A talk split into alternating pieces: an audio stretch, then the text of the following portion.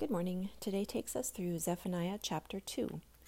And the reading today talks about repentance and how many of us see this as a confession. But it's more than simply confessing to God, it has to be followed up by the willingness to rectify the situation and change future actions. It says repentance can only occur when we have humility. James wrote that God is against the proud and loves those who are humble.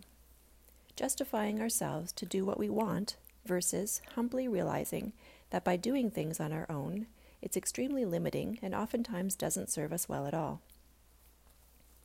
The Apostle Paul wrote in his letter to the Romans that everyone has sinned. No one is righteous before God. The wages of sin is death, and man cannot escape the punishment. Salvation can only be found in Jesus. When we repent wholly and completely, we will bear the fruits of repentance. It's his promise to us. The people of Israel received the message through Zephaniah God would punish the nation that did not repent.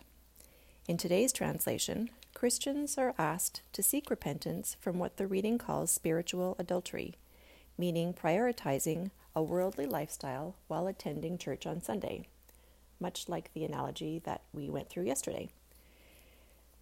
No one else knows whether or not we're doing this, and honestly, it's no one else's business. It's between me and Jesus.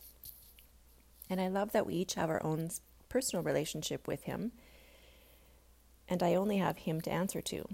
I'm learning to recognize His judgment and feel what it's like to want to repent and change. Not saying that I'm very good at it, but I know that I'm better than I once was. So that's a great place to be. It says true repentance gives us hope and ultimately fulfillment through Jesus. I definitely want more of that. Thank you, Lord, for consistently showing me what I need to focus on in my day to day. Even in what feels like complete shambles, you always have something important to share. I receive this with gratitude, humility, and hope for more. Thank you, Jesus.